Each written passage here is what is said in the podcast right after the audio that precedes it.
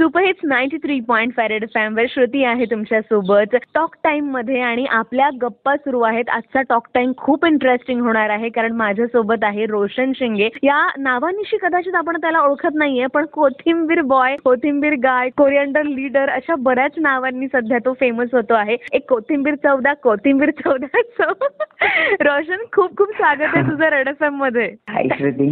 आणि प्लीज सुरुवात तुझ्या त्या एनर्जेटिक अशा कोथिंबीर विकण्याच्या त्या लाईन्सने प्लीज एक कोथिंबीर चौदा कोथिंबीर चौदा एक कोथिंबीर चौदा कोथिंबीर चौदा कोथिंबीर चौदा वा म्हणजे काय सांगशील? म्हणजे मला माहिती आहे किंवा सगळ्यांनाच माहिती आहे तू एक आर्टिस्ट आहेस मराठी फिल्म इंडस्ट्रीमध्ये आणि थेट भाजी विक्रेता आहे. ही मधली जर्नी जी आहे ती आम्हाला जाणून घ्यायची तुझ्याकडून. ऍक्च्युअलमध्ये मी मुंबईत विक्रोळीमध्ये एका छोट्याशा घरात राहणारा व्यक्ती आहे.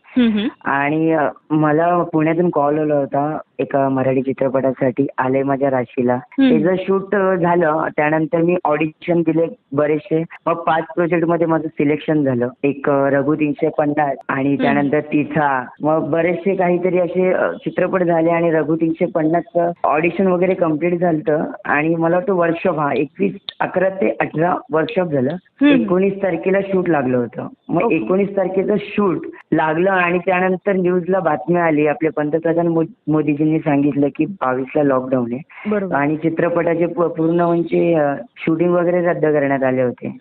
मग आता आम्ही आळंदीला थांबलो होतो. आळंदीला थांबल्यावर मग अचानक मध्ये परत बावीस तारीख सांगितली होती म्हणून थांबलो. मग बावीस तारखेनंतर परत चौदा तारखेपर्यंत लॉकडाऊन लागला. चौदा दिवस लॉकडाऊन लागला. आता मी झालो एकदम कन्फ्युज आता जायचं कुठे राहायचं कुठे? हॉटेलला राहायला जागा नाही कुठे. राहायला जागा नाही. तर मग मी दिदीला कॉल केला. दिदीला अचानक मध्ये कॉल केला आणि दिदीला सांगितलं. कारण माझ्या बहिणीला इथे पुण्यातच दिले पिंपळे गुरवला साठपुटी रोड भावनगरला. मग तिला मी फोन केला. मग दिदीनी जिजूंशी बोलून मला अगोदर बोलून घेतलं इथे. मग कसा बसा तो ट्रॅव्हल प्रवास केला. बऱ्याच जणांनी मला पोलिसांनी अडवलं होतं. तेव्हा तो प्रवास करून दीदीपर्यंत पंधरा ते वीस किलोमीटरचा केला आणि इथेच मी स्टे केलं दीदीकडे मग. एक महिना झाला दीड महिना झाला आणि दोन महिने झाले. पण काही कामच धंदे नाही आणि पूर्ण सेव्हिंग पूर्णपणे संपून गेली शूटिंग पण रद्द झाली सगळं आता काय नेमका प्रश्न पडला.